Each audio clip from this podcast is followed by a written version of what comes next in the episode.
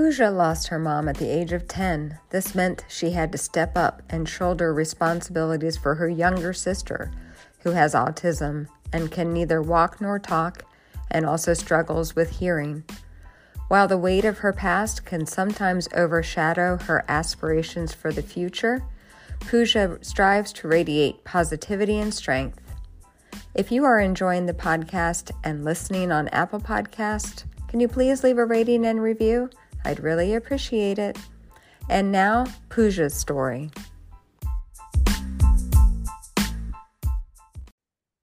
Hi, this is Beth, and welcome back to the Daughters Without Moms podcast. I'm glad you're here. This is actually my first recording after taking a kind of break for the summer. I did a blitz of recordings like back at the end of May and June, and have been releasing them all summer. And this is my first one back in the middle of August. And I have Pooja here with me from Canada. And she actually said she found me from a Google search, which is the first time I've heard that. So I'm just thrilled that she was looking for something for Daughters Without Moms, and Google gave her me. So as I do, I'm going to turn the mic over to her and let her introduce herself. And for those of you who don't know, I actually do mute myself and let people tell their story from beginning to end, and then I will be back with a few questions. So thank you so much for being here today. Hey. Hi, my name is Pooja, and I am 26 years old, and this is my story. I was 10 years old when I lost my mother, and I feel like that was something that changed the course of my life. And it hasn't been easy, but it hasn't taken me down either. More so, I believe that it's given me the power to be stronger than I could have been, maybe, and I would also like to mention this story consists of my sister as well. And it's important to bring her up here because she is autistic and she is unable to walk. She's unable to talk. She's 5 years younger to me. So she was 5 when she lost her mother, and I was 10 when I lost mine. And we just had my father. It was the three of us. And we kind of tried to navigate our life through all that there is, honestly. It hasn't been easy, like I said, but we try. And I would like to start my story with the fact that because my mom passed away so early on in my life, I feel like a lot of what she could have been in her life was all thrown down and bled into me and my sister. And more than ever, I had to take up the shadow of my mother for my sister as well. And doing that it makes me feel that I might have been, or I probably am, resilient. But it's a weight on my shoulder. I feel it every single moment of my life, and I am not exaggerating when I say that. I've had to really grow up when most children get the opportunity to go out and have fun and play and have so many different experiences outside of what they would in their homes. I kind of lacked both of those. I couldn't have experiences outside. Couldn't have experiences in my little house, in my little home. I didn't know that it would it would completely shatter what my mom's vision for me in the future would be. The whole idea of, you know, what could have been, still, it kind of haunts me. And it makes me feel like, I think that is one of the things that I feel really sad about, what could have been. But what is right now is also really beautiful in its own way. Starting off with how I lost my mom. I lost her to septicemia, which is a blood infection. So there was just poison that basically one of her blood cells, I think, had a little bit of poison, kind of broke and kind of took over her body. And it was actually a very difficult situation because she stopped eating, she stopped communicating with us the way that she would. And I still remember she would only talk about how she's unhappy. And unfortunately, those are, you know, some of the only memories that I have, because it just felt like the last days of my mother have been the most unhappy days of her life. And I don't think she was expecting it. She was like, okay, you know what, I'm unwell, I'll get okay, I'll be okay. And she wasn't. And I still remember when my sister was born, she would take my sister, you know, for whatever ways that she could, because with whatever amount of knowledge she had, which was also ridiculously limited at the time, because we lived in Bombay, we lived in India, and we didn't have access to information. We didn't have as much awareness about children with autism. And here it was, my sister Isha, an autistic child who is completely dependent. And my mom was just struck by it. I think that's when my mom's depression started. And I, like, until the very end, it wasn't diagnosed. It wasn't given the attention and the care and the nourishment that it needed. I still think that had that been addressed at the right time, things would have been a lot different than what they are right now. My mom was a believer in God, and she would take my sister to, like, she would take her to churches, she would take her to mandir, she would take her to any, she was crazy. She was like, hey, you know what, like, I'm gonna go to every God that there is, you know, every God that there is, and I'm just gonna ask God to help my child. And and in that process, I would go along with her. And I didn't know that these were experiences that I would remember for the rest of my life. I remember going to one event with her and my sister.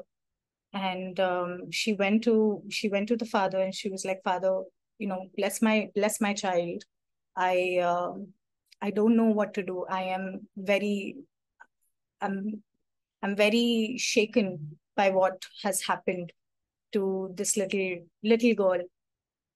And the father was like, you know, I understand, child. We will do everything in our capacity to help your child. And in that moment, actually, the father just, he looked at me and he was like, is this your other child? And she said, yes. And he was like, okay. And then he asked her to sit down and he looked at me and he spoke to me and he was like, you are going to have a little bit of a difficulty in your life. And I just went like, what? I don't get it. I don't know what you're saying. And he said, your mom, and I in India, in Hindi, we call mom ma. So he said, your ma is struggling through a lot. And there's going to be a time in your life where she's not going to have the time to take care of you. And you're going to have to do it by yourself. And I don't think I could even comprehend what he was saying, because I was like, 7, 8 years old. And I said, okay, that's all I said. And that was it. That was the end of discussion. And now, now after so many years, I think of it, and it came to me suddenly, because I'd completely blocked that memory out of my, my system. And I was just like, he kind of picked up on something that that was just, it was beyond anyone's, you can't fathom that. And it did happen. I realized with my sister being in the picture, my mom's attention was just her at the time, and for all the right reasons. And it should have been that way. But I felt like a very lonely child.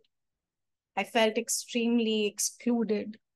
I would cry and I would just be like, wherever you're going, just take me with you. Because I was so in awe with my mother. She was just this, like, the most beautiful woman that I had ever seen. And I'm not even kidding. She had the most, she had perfect style, the way that she would talk, the way that she would, present herself in front of people. Everything was just A1. And I was so inspired by that, because I was like, what, I'm gonna be like her. I'm gonna be like my mother. And that happened. So, we've been,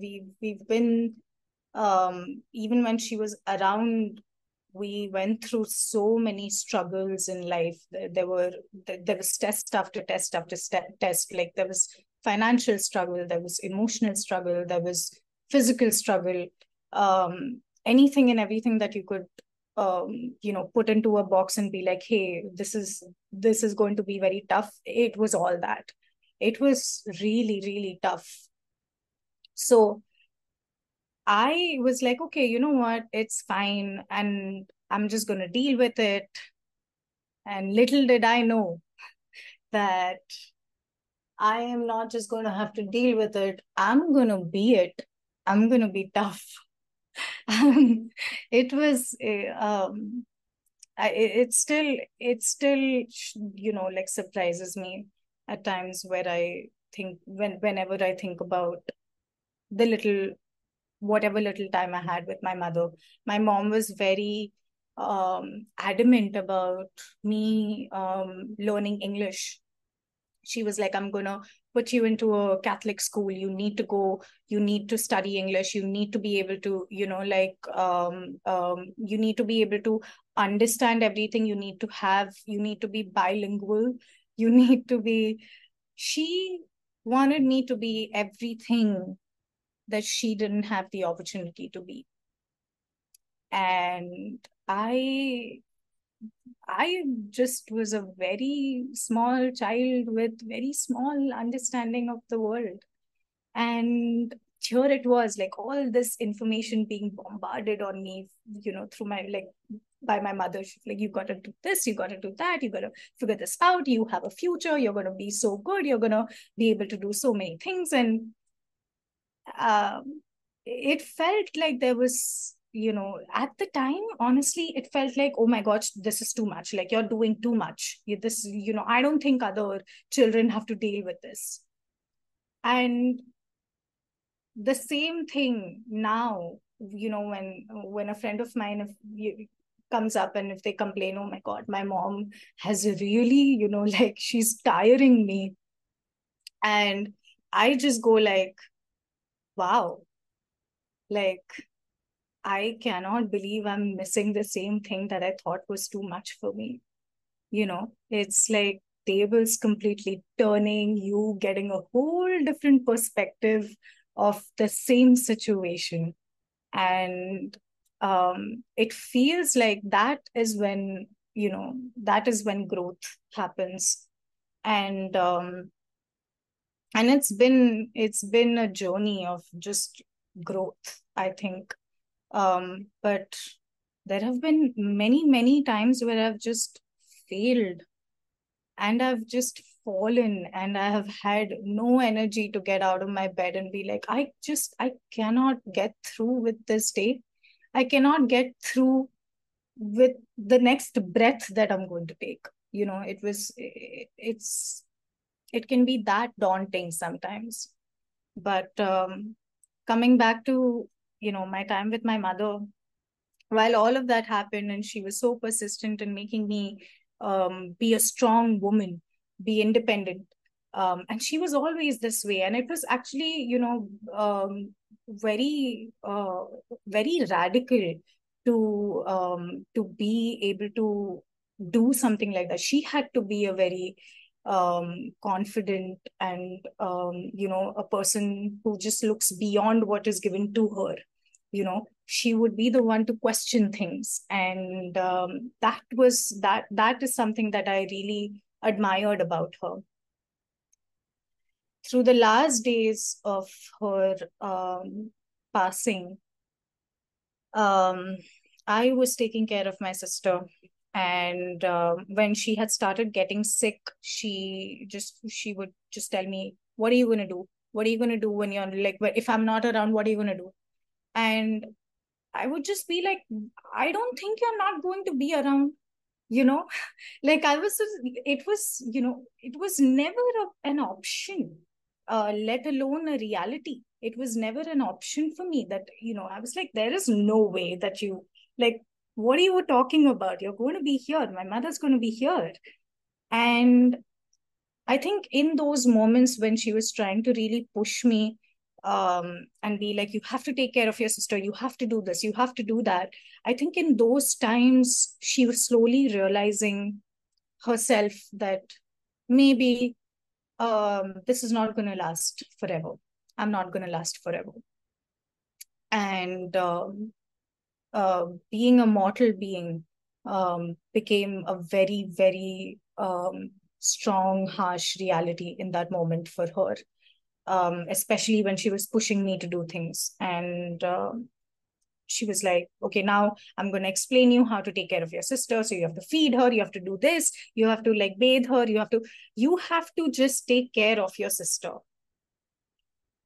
The one thing that I feel really bad about is that in all of that, I felt like I was being neglected. I felt like I was just shunned away. Like I had to do those things. I had to be strong. I had to be confident. I had to present myself in a certain way, because if I don't do that, my family will just shatter. And so that was an extremely heavy responsibility on a child that's only 9 years old. And I don't blame her at all. I do not blame her. Initially I struggled, of course, but I think I came to an understanding very later on in life that she did that because she was just like, I can't think of emotions at this point. I need to think of like logical, rational things. And I can't believe a person who's going through so much was still thinking about rationally, thinking about what needs to be done. Because if she's not around, everything is anyway going to, you know, shatter. So like, how are we going to manage whatever has, completely been destructed? Whatever little I can manage or I can do, I'm just going to ask Pooja to do it. And she went through a lot of rounds of, medically, she went through way too many things. First, she was diagnosed with thyroid, which was a wrong diagnosis. She was being put on thyroid medication as well. Wrong medication for the longest time. And that also kind of eventually, resulted into what happened to her. It was only when she was admitted in the ICU is when the diagnosis of septicemia came up. And that was the right diagnosis. And they said that it's too late. So for the longest time, my mom was just, struggling, and she wasn't even being given the right kind of things that she needed at the time. And that was one of the, a really big learning. Wrong diagnosis can just harm you. It can completely destruct you. But I didn't get an opportunity to talk to her one last time. I didn't. And that was a decision, I think, that I think I'm still angry about it. I'm angry with my family. I'm angry with my father in just for that little bit, where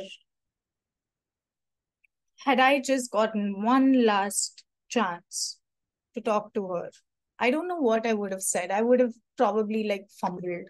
I would have, not even been able to put words into sentences and anything that makes sense. I wouldn't have been able to do anything, but I just would have been able to hold her one last time and tell her that, you know what,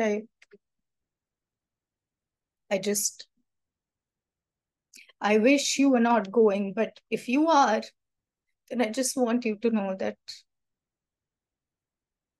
I'll be all the things you wanted me to be. And my father came to me, and my father was like, the night before she passed away, your mom called me in the ICU, and the first thing that she told me was, why is it so hot here?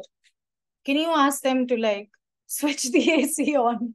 Can you just ask them? I am feeling hot. What is going on?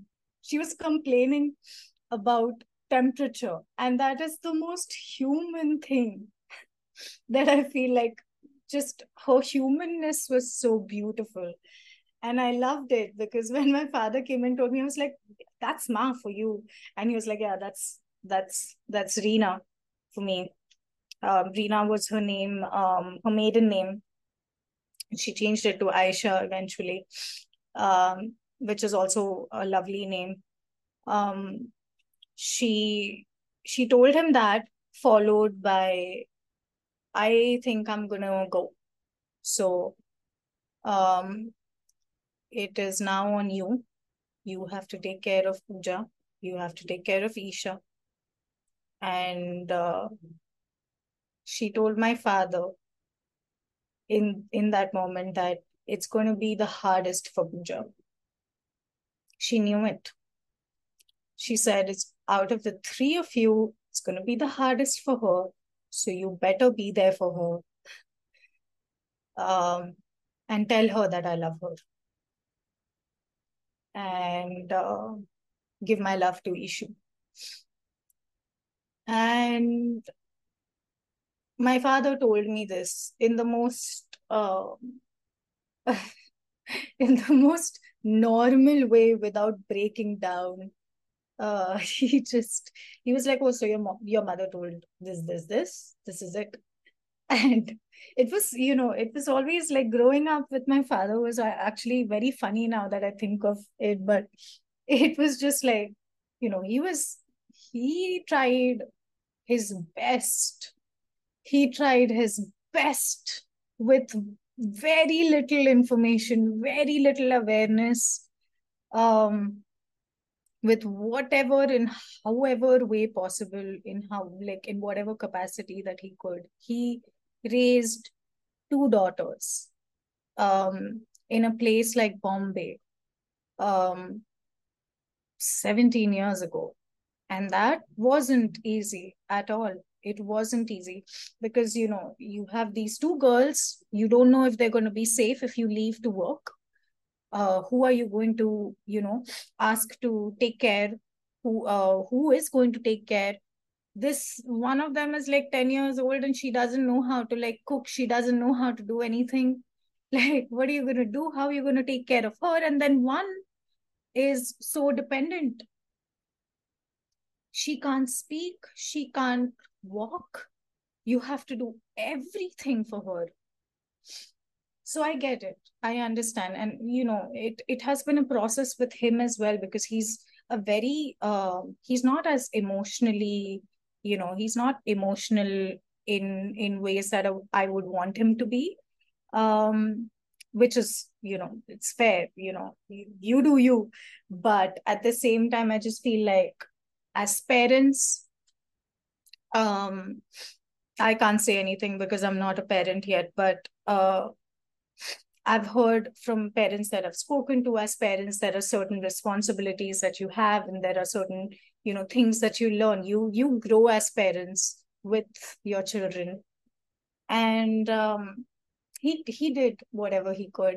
I wish that, you know, I had more time to spend with him as well, because he was constantly working. A lot of the responsibilities just came down to me eventually. My father would go out to work. I would be there with my sister. I'd have to take care of her. So the first year of my ma passing away, we decided to go and live with my grandmother. And my grandmother was, you know, gracious enough to take us in. And she was like, okay, you know, I completely understand. Until you figure your life out, we'll take care of the children.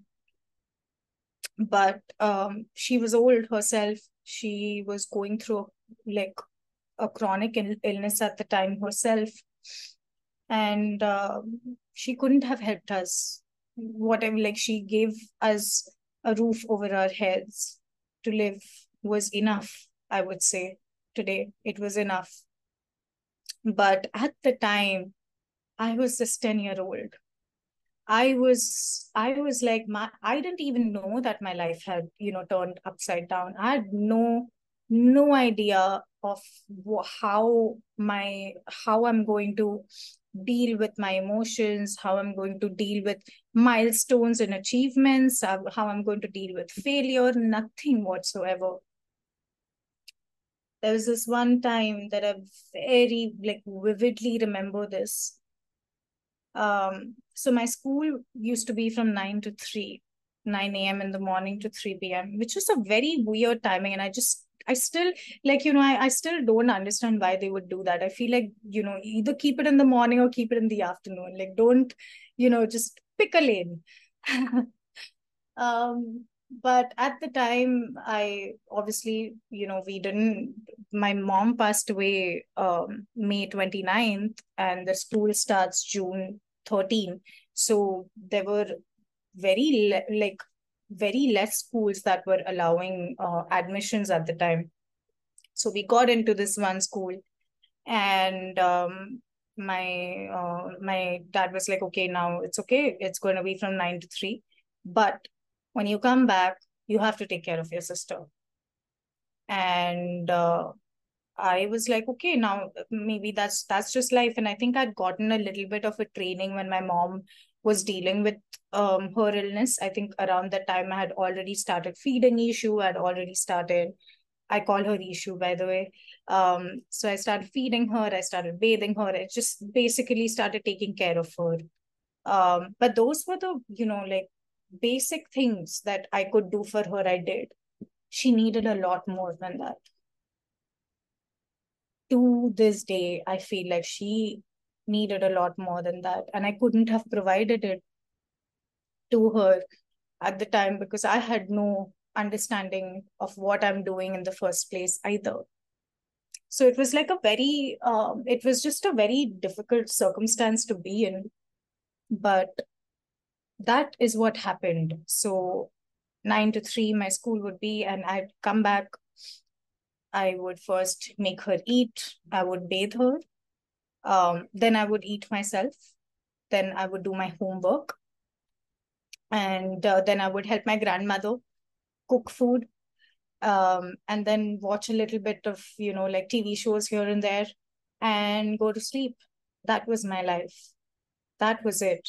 And I remember fighting with my grandmother one day, and I was just like, can you please let me go down and play? Like, I just want to play. Like, what is happening? Why am I not allowed to play? And she really felt for me. And so she did start, like, you know, she was like, okay, go down, go for half hour and come back. So I had 30 minutes of playtime. And in those 30 minutes, I feel like the first 10 minutes was just like getting your friends together.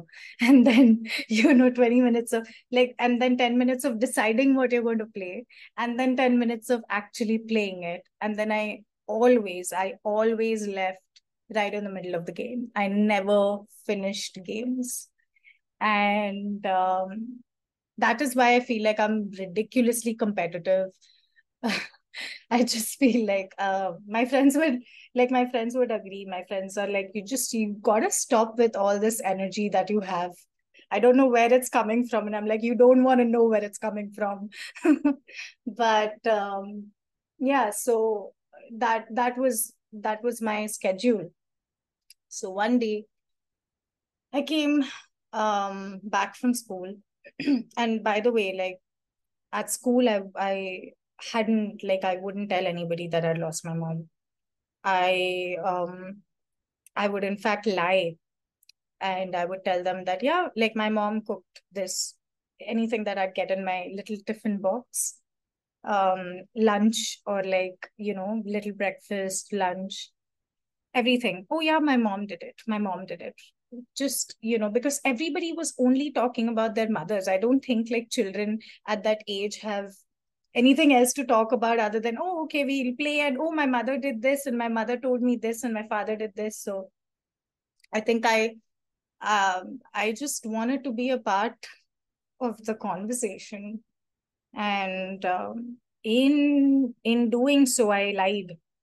And I think now, after, you know, taking therapy, I've understood that I did that because I just wasn't ready. I wasn't ready to accept that I had lost my mother. And so I came back this Monday, came back home. My my sister had this habit of, hitting herself.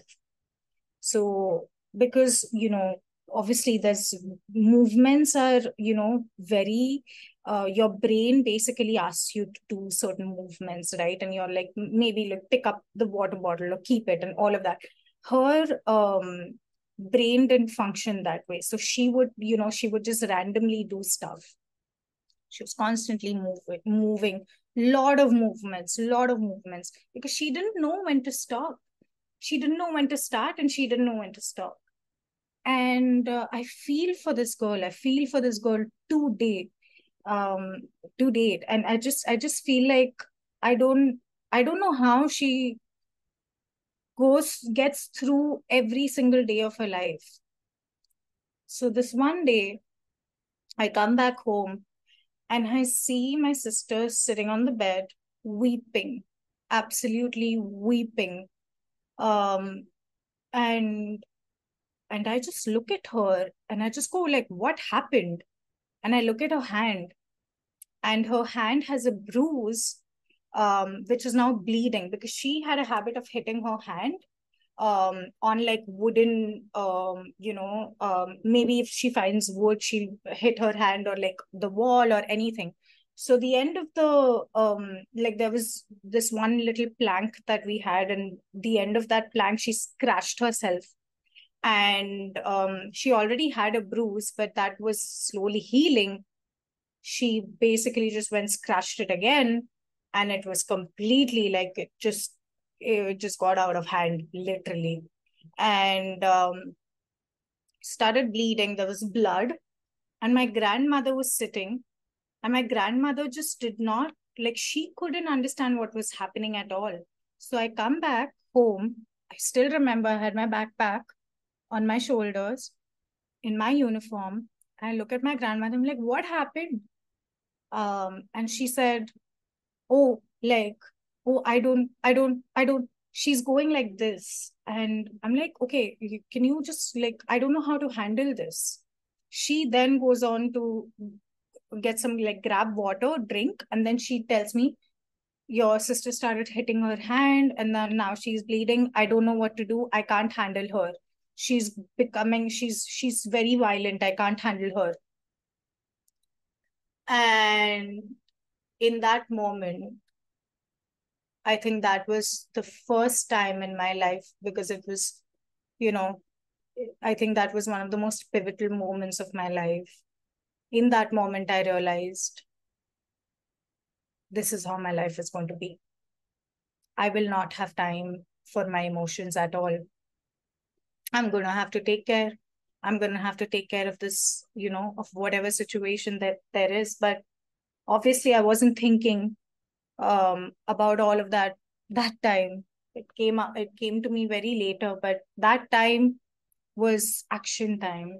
So I was like, okay, now I'm just going to take her. So I get rid of my backpack and I take her down to the clinic, of the doctor's clinic. There was a doctor's clinic downstairs in our building, luckily. I go there and it's closed. And I'm like, I asked the watchman, I'm like, hey, when is it going to open? And he said, it'll open up in an hour. So you come back in an hour. And I'm just like, where am I going to take my sister who's bleeding right now? I have no idea what to do. So, the easiest remedy in back in, traditional Indian homes, it's just to take a little bit of turmeric and put it on your wound so that it, completely stops bleeding. So I did that because that was the only thing that I knew. So I did it. It still didn't stop. It kept bleeding. And my sister was only crying, and I was crying now with this, because I was just there was a placebo effect also, right? I'm not okay with blood. I'm just not okay with it. I got so scared. So I've honest to God, I have waited down. I didn't go back home with my sister. I have only waited down, The first thing I did, put some turmeric on her, went down, talked to the watchman, went to the little shed that we have in the building, sat with her. Because I was like, I need to be the first person to go in that clinic. And I sat, the doctor came after half hour. Luckily she came after half hour. And there were more people that came with her, because they these are patients. So they've all come, they've all sat. I've taken my sister and I've gone inside the clinic and I'm seeing all these people.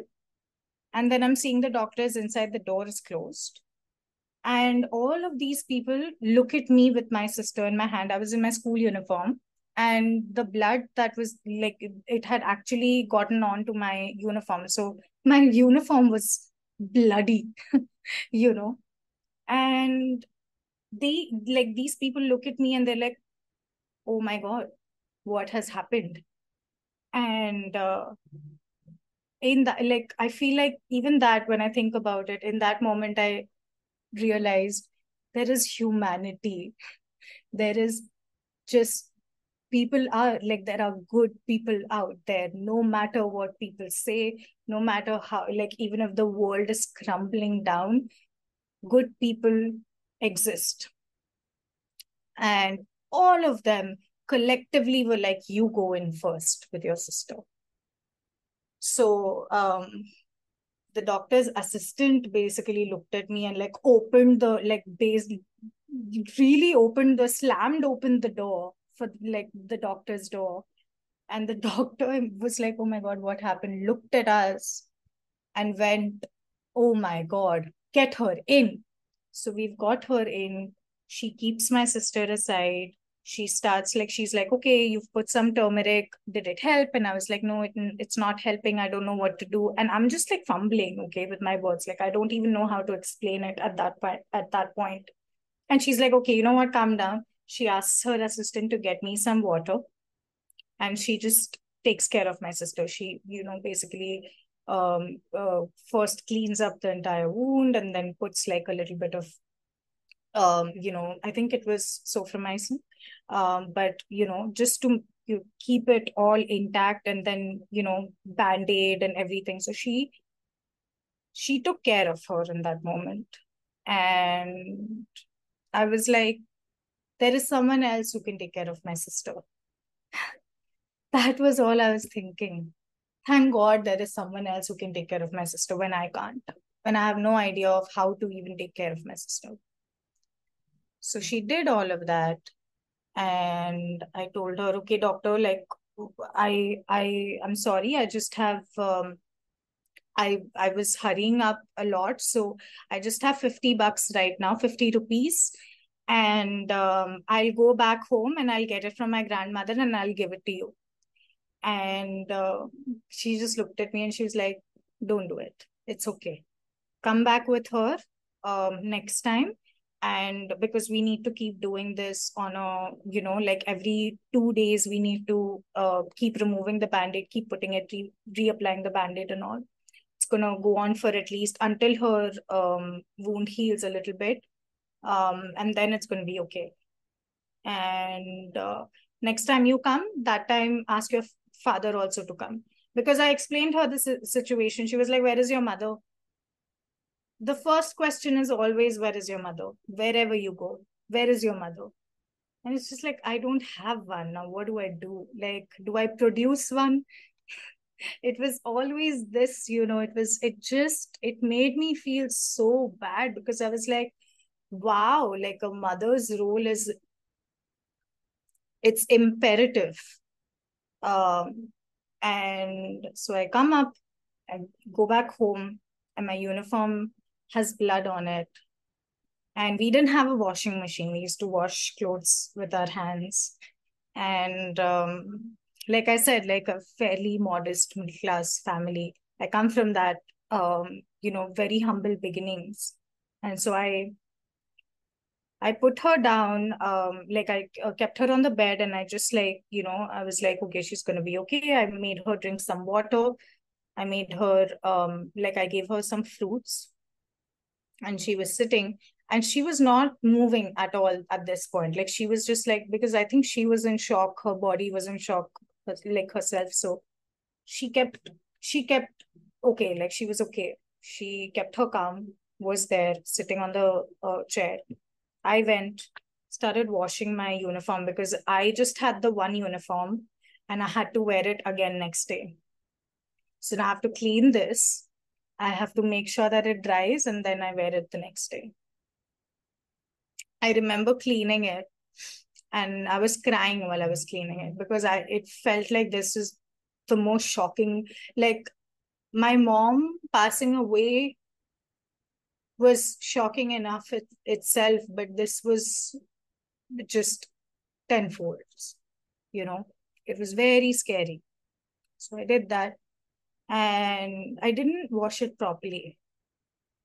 And the next day I wore the same uniform and I didn't realize that there was a little bit of a patch that was left.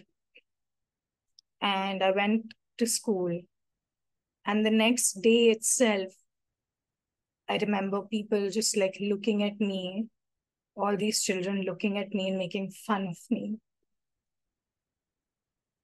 And like, what is this? Like, you don't even have sense. What are you doing? Why are you wearing this and coming? You don't have clothes. You don't have money or what for clothes.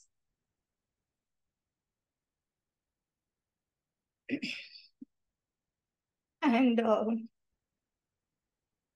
that just, I felt so bad. I went to the washroom and I was just crying. I was like, I don't know what else to do. I just have to cry because there is no other word could I have said. And I didn't even have it in me at the time to, you know, just like go and like be like, how dare you, you know, how dare you tell me anything? You don't know what I'm going through. Like, I was like, I don't have the energy to fight. And so that happened. Eventually, my grandmother just told my father that I don't think I can do this. You have to take her and you have to take both of them and you need to figure this out for yourself. So we went to a fairly, because we lived in Mumbai at the time, we went to a place called Boisar after that, which is very, like, it's far away from Mumbai. I think it's about like 2 hours. You know, when I studied really, really hard. You know, my father was just about studies at the time. He was like, you have to study. And I'm like, I remember this one time where I was just like, you want me to take care of the house? You want me to study? You want me to do everything? What am I? I'm a super human or what? Like, I literally went like that. And my father was just, he was just like, I don't know what to tell this girl. I really don't know what to tell this girl. I had started asking questions as I was growing old. I had started asking questions. I was like, why is this? Why is this right? You tell me, you know, because there were just times where in my own family, you know, there have been times where I've faced sexism, but I was the eldest daughter. And regardless of all of that, oh, like girls don't do this and girls don't do that. And I started asking those questions. Nobody was there to tell me you should ask these questions or anything. I just felt like it was absolutely unfair. And I realized that anytime I saw something that was unfair or someone being unfair, I was quick to just be like, how dare you? Like, you don't know what's happening. You don't know where this person's come from. You don't know how it feels. And all of those things, I think it's just an amalgamation of, you know, my learnings from the experiences that I've had. But I was very, you know, I was getting adamant. I was getting stronger by the day because I was like, the worst thing possible that I could have dealt with, I've done it. I have done it. It's done. It's dusted. It's gone. Now I have to deal with, like, if you're going to throw something at me, I'm going to deal with it. I'm going to get back. But I was still learning, of course, like it's been a journey, but there were times where, you know, when it comes to my achievements or, like I said, I was studying, if I would, you know, get a good grade, if I would come first, if I would, I remember getting, in my school, I got the best student of the year award because I was writing poetries. I was, you know, taking part in extracurricular activities with, honestly, I had no time to do that. I literally fit all of that in my school time. And I don't know how I did it. I still think about it. And I'm just like, I don't know how I did it. And I did all of that, and after all that, I got the best student award.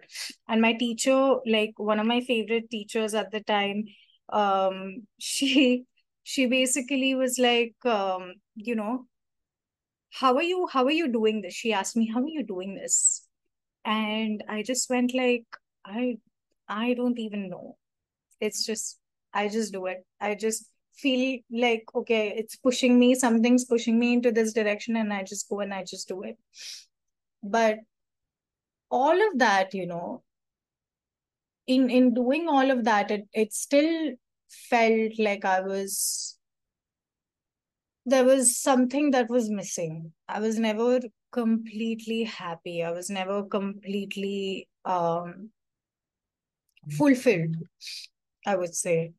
It felt like all of my achievements, the first time I got my period, my mom wasn't there to explain me what it is. The first time I failed at math, my mom wasn't there to tell me that it's going to be okay. The first time I passed with amazing numbers at math, my mom wasn't there to tell me that, you know, see, I told you it's going to be okay. The first time I decided to, study journalism. So I did my majors in journalism. My mom wasn't there to tell me that, you know, I'm so happy that you've decided to do this. After all of that and constantly struggling, I still remember I used to go to college in Mumbai, and I would travel every weekend to come back because we had a caretaker for my sister at the time because I had to go study. Now, you know, I've passed my high school. Now it's time that I go study. And I was a good student. I was a really good student. And my father was like, my father had gone through this himself where, you know, he was a brilliant student. He didn't get an opportunity to study further because his father had passed away and he had to take care of the family. So he stopped and he was like, I'm not going to let that happen to this girl. I'm not going to let that happen to my daughter. And yeah, so we've gone through all of those things, and that, you know, the time when I decided that I want to move abroad, I want to move to Toronto, he was a little bit skeptical. And everybody around us, every single person around us was like, how are you letting this happen? How are you letting her go? She is supposed to take care. She is supposed to be with you. You're going to be so alone. What are you going to do? And I think in that moment, he actually came and told me that I'm going to be alone. And I remember telling him I feel like my tone could have been better at the time, but I remember telling him that I'm not your partner. I'm your daughter. And I think that switch happened for him in that moment when I told him that. And I honestly didn't even think about it before telling him. It just came out in that moment when I told him that I want to move to Toronto and study. And literally, like, I didn't go to him without a plan or, you know, randomly being like, oh, I just want to go somewhere. I went to him with, this is where I'm going to live. This is how much it's going to cost. This is the college. This is the tuition fee. This is how far it takes from my place where I'm going to stay to the college. This is how much it's going to cost in traveling, everything. And then I told him I'm going to take a student loan and I'm going to pay it off. And you just have to be my co-borrower. That's all.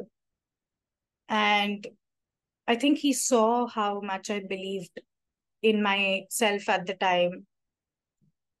And it took everything out of me because, you know what, even though I believed in myself, I was scared. I was so scared. I was like, I have no idea what I'm doing.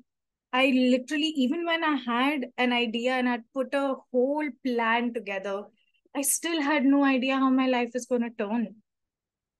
But then that happened. I actually talked to the financial institute where I took my loan. I got them to get my interest rate down because I was like, these are my certifications. Like, I have studied and I promise you that, like, there will be no problems when it comes to payments. I'm going to go there. I'm going to even get a job.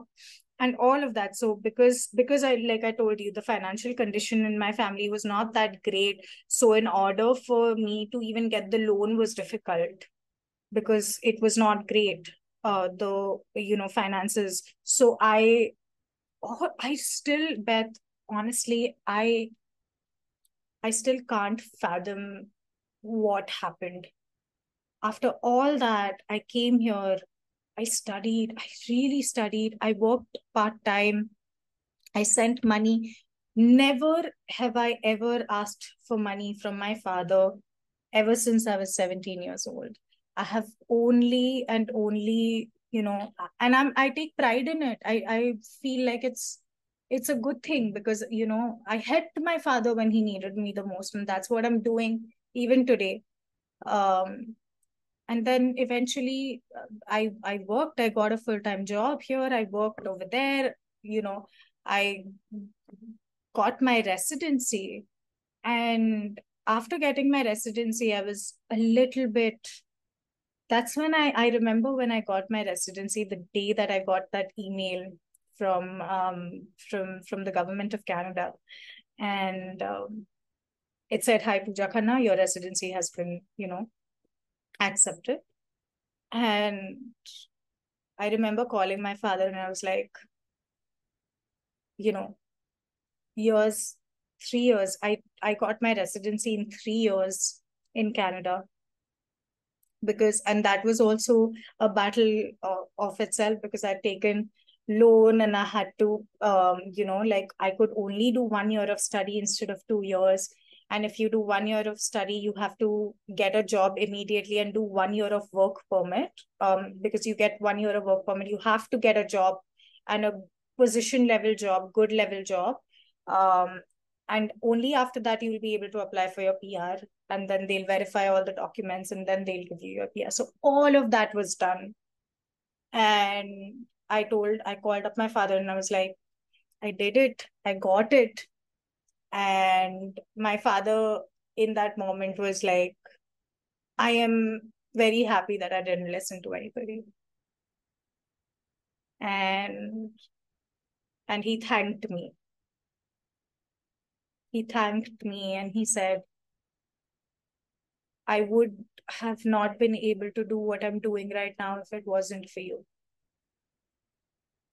And of course, I have my own little battles with him time to time where, you know, I'm like, oh, you're not understanding. You just can't, you don't get it. You don't say it, you know. But there have also been some really good times. And I struggle with that. Even today, I struggle with it. But I'm just thankful that at least I had someone to share this with. That at least somebody believed in me when I needed that the most.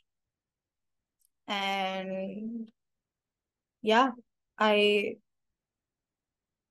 think just with the way that my life has, you know, transformed and what it has transitioned into, I would just say that I'm not perfect. I'm really not. Believe me, I cry like a baby, and it's wonderful to cry. You should try it sometime, you know. But I have also had a lot of failures along the way. I have not been the best person that I wanted to be. I have also been sometimes very like emotionally not available for somebody that I could have been, or I've just been, you know, a little bit frustrated or annoyed, or maybe, you know, sometimes I've not even done the right things that I needed to. But I feel like I'm learning, and I really want to be better. I want to be much better than however I am today. And I'm like I even wrote to you and I said, I'm at a crossroads, because now I've finally gotten the time to breathe. Because everything that I did was only survival. It was absolute survival. Everything that was happening was just survival for me. And it is now that I'm understanding who I am, what I want to be, how I want to take my life ahead. And I might not be the best person, and I might not be the perfect person, and I don't strive to be that either. I just want to be a good human being. That's it. I want to be peaceful. I don't want to be a, $1 billion woman, taking charge, but I want to take charge of my life. If I can do this, I think I'll be okay. And my people will be okay. My sister will be okay. My father will be okay. Yeah. Wow. I'd say just wanting to be a good human being is something that we should all strive for. Yeah. Yeah. Can I ask how your sister is doing now? She's doing okay. But there are obviously issues because she's also, even though she's autistic, she's still a girl, and that doesn't change the fact that you're going to have, your period every month. Right. That is the most difficult thing that my father has to deal with. It's just him and the caretaker now with my sister. There are, issues where she's gaining a little bit of weight. She's getting slightly violent. Those things are still there. And it's my father's like, I don't know what else to do other than just love her and, feed her and take care of her. Mm-hmm. So she's okay. But I just feel like she could be so much better. Mm-hmm. Yeah. That certainly is a lot on a 10-year-old. And I think the thing that we do as we get older and grow is then you have the life experience of are you 26 or 27? I'll turn 27 in a month. Okay. So 26 years old. Now you're looking back on, your circumstance as a 10-year-old. And, you said that, you wish you had done some things different, but like if you become a mom, when your daughter is 10 years old, you are going to look at her and you are not going to be able to believe that you survived what you did, and you handled what you did. And not only did you survive it, you're thriving today. Right? Yeah. Thank you. And I don't think that, you'll really be able to comprehend that until if you have a 10-year-old mm-hmm. son or daughter or niece or nephew or something, but it will hit you. I think you can visualize it in your brain and think about it and acknowledge about what all you went through, but that's a lot. That's a lot for a 10-year-old girl. And I do love that I loved the part that you said about that your mom was, okay, where did I put it? I took a lot of notes. I thought I really, strong, independent and radical, you said. Mm-hmm.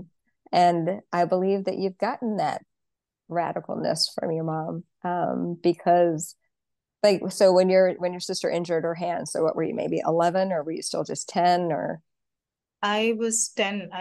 I think 4 months after my mom passed away. Yeah. And the fact that you put the turmeric on there and that you didn't even go back up to, to your home, that you sat in the shed and waited for the doctor to come. That's pretty radical, I would say, and then my heart just broke for you when you went to school the next day and the kids are making fun of you, and man, kids are just rotten. They are just rotten. But as much as you'll recognize, the stamina and the radicalness that you had as a 10-year-old, like kids are just, they're just naive. They don't know any better. But it still breaks my heart that it hurt you like that. That stinks. But like you said, nobody else had been through what you've been through. Nobody had the capacity to even think about, and well, from what you said, nobody really knew that your mom was gone because you didn't say that she was. So, yeah. But I love that all those people in that waiting room that you said that there are good people out there. Yeah, there absolutely are. Mm-hmm. Yeah, I agree. And I was just having this conversation with my friend today. We were just talking about, you know, I think everybody has stuff that they go through as a child, like growing up, and things happen, and parents aren't perfect. Like we're not, you know, none of us are perfect, but there has to come a time in people's life when it changes from being a circumstance to a choice. Like you had a bunch of circumstances that you had no control over, but even at the young age of 26, you have already decided to take control over what you can, and that you're living from a place of, you said that you want to learn and you want to be better, and you're constantly striving to learn and to treat people with respect. And, you know, some people go through the whole life from that place of lack, whereas you're already acknowledging this place of expansion and receiving and giving. And you could absolutely live your whole life from that place of lack, and nobody would hear your story and think, oh, just get it together, Pooja. You know, they would be like, yeah, wow, that's a lot. I can see why you're still, you know, struggling and, you know, not that you're not struggling, because that's the one thing I think too, is that we share this persona of perfection, and nobody's perfect and nobody has it together all the time. And there are going to be days that you're going to lay in your bed, like you said, and you don't have the energy to get out of bed. And that's okay. I think we need to say that that's okay. You're going to hang your superwoman cape up every once in a while and say, somebody else wash that, because I'm going to take a break. You know, before we started recording, I just told you about how I like wept to my husband, like, you know, a week ago about missing my people. And that's okay. Mm-hmm. You know, I kind of hate saying that's normal, because then I feel like it takes away from your personal experience of it. Mm-hmm. But it's okay. Yeah. It's okay to be human. It is absolutely okay. I feel like now after everything, and now I live all by myself. I live alone, and you know, I never thought that I'd ever be able to do that. You know, that was a long distant goal of mine, and I think the more I'm growing, the more I'm learning, the more I'm working, I'm understanding that you have the ability to hold multiple truths together. You know, and that's okay. Yeah. If you are, you know, you've had this really difficult journey in your life, that is a truth, but you've also had a beautiful journey where you've proven yourself. That is another truth. So I think just being able to expand your heart to hold multiple truths together is all right. That is something that we should be able to do as people. You're 100% right. I learned that too. I always thought you were happy or sad, but no, you can be happy and sad all at the same time. Yeah. And normally after you've had an experience like this, you probably will experience them both at the same time. Yeah. On a very, like, it's a constant thing that happens. I struggle. There's a lot of conflict of, oh, like, I'm not supposed to feel this way. I'm strong. I've done stuff, you know, but you do, you feel this way. And I feel like it comes with so much more intensity, you know, every single time. It comes with a lot of, like, my sadness or me feeling low comes with more intensity every single time I'm feeling that way. For whatever reason, I think I'm still learning to compartmentalize that and understand it. But yeah, it's been a journey, and I'm just thankful, Beth, that I'm alive. And I'm just thankful that I can look at my sister and be like, you know, you've given me so much love, and she has the most innocent soul on this planet. For me is her. I've learned so much from her. She was she was happy the next day. She was laughing. She was okay. And I was like, this is something that I need to incorporate in my life. Yeah. Mm-hmm. You said something about compartmentalizing, and I forget where I heard this. It was from some psychologist or something, but they compared that a man's brain is more like an ice cube tray, like with the compartments and things, and women's brains are like spaghetti. And everything's touching and overlapping, and you can have experience today that will go down that strand all the way back to 26 years ago. Mm-hmm. And I think sometimes that we would love to be able to put our emotions in boxes with nice names on them and things. And I think it is very important to do that. I think it is very important to say, I'm experiencing sadness right now. I'm feeling sad. That doesn't mean I am sad, but I'm feeling sad right now. And just to,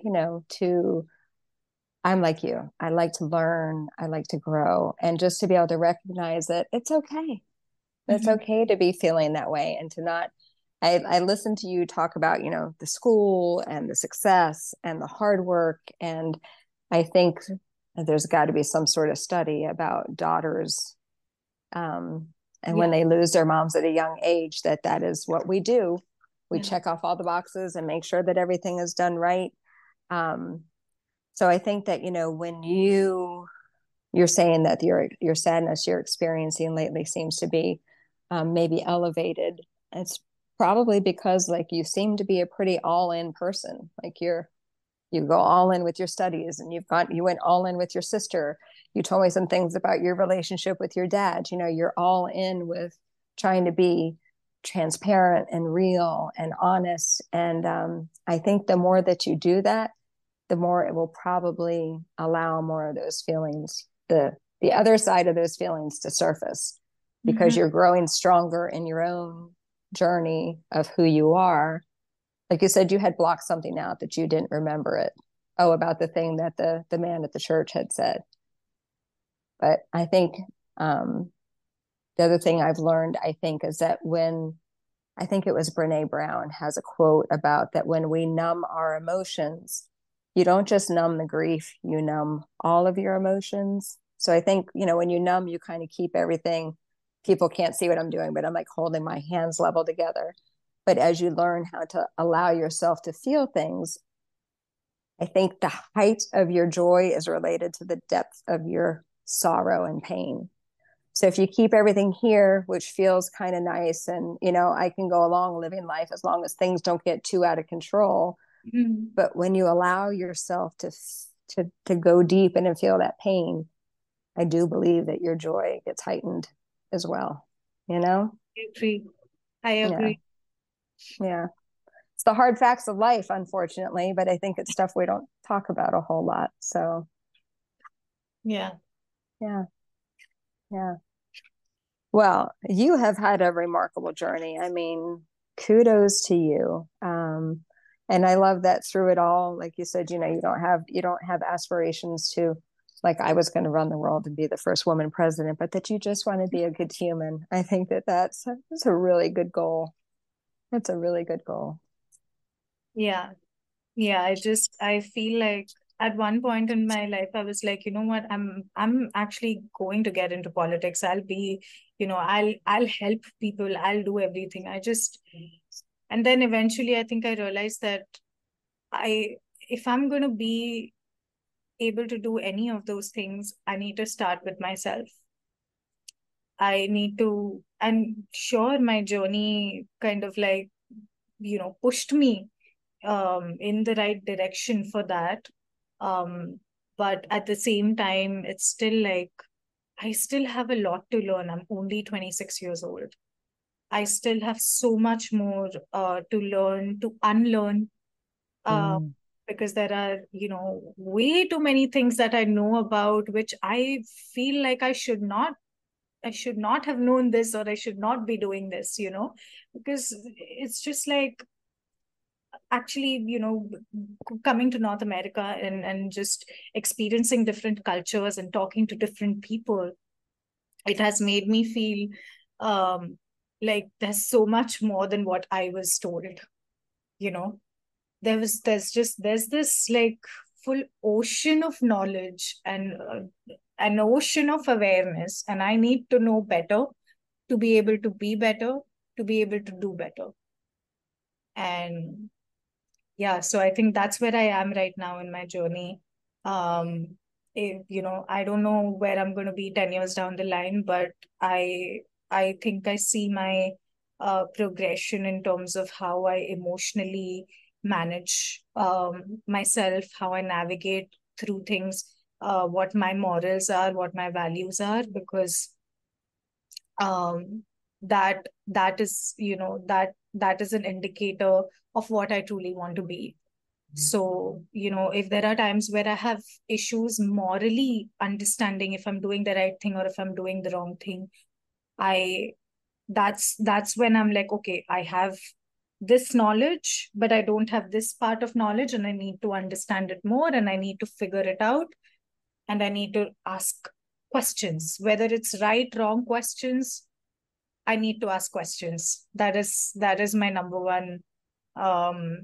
one goal. So I think the one thing that you said, that one last advice that I would be, you know, honestly, as a 26-year-old, I don't want to give anybody an advice, because it's like, hey, I'm not, you know, if you're a 30-year-old listening to me right now, or if you're a 50-year-old listening to me right now, this is not an advice. This is just, you know, I just want to support you, and I just want to let you know that you have the ability to ask questions to yourself, and you have the ability to also look for solutions yourself in whatever way possible. And by doing that, you know, you'll see changes. You'll see, because I feel like that is what I've done. I've asked myself questions from time to time. Is this what I want to do? Is this really what I want to do? If I'm sad, do you really want to cry, Pooja? Do you really want to cry? And if I feel like I do, then I cry.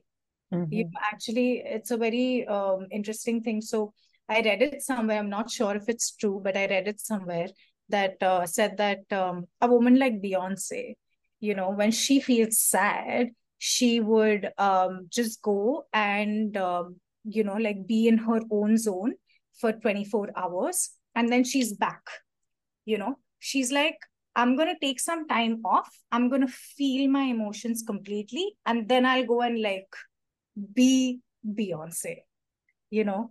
So I am no Beyoncé, but I relate to that woman. And, you know, I can say that if that is something that she does, and if what I've read is true, then yeah, I would do that. So ask yourself the right questions.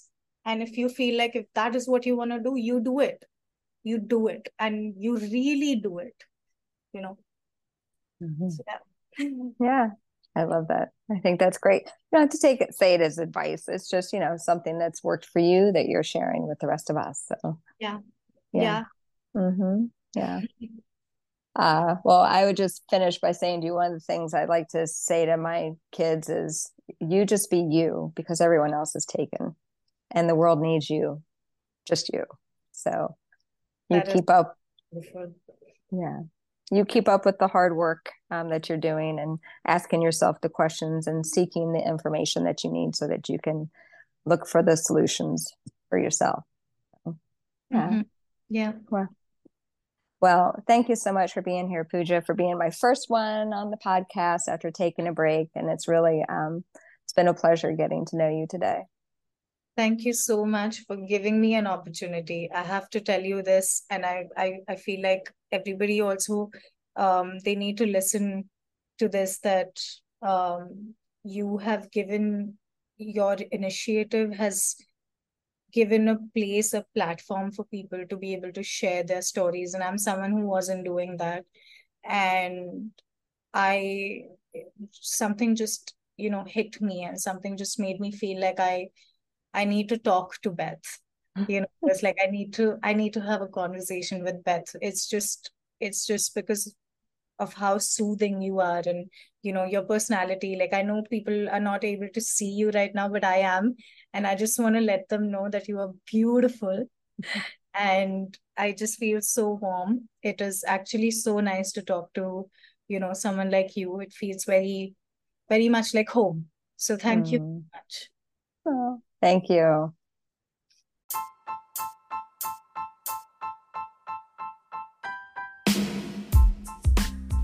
If you'd like more information on my thoughts about the grief journey, please visit my website, www.yourgriefjourney.com.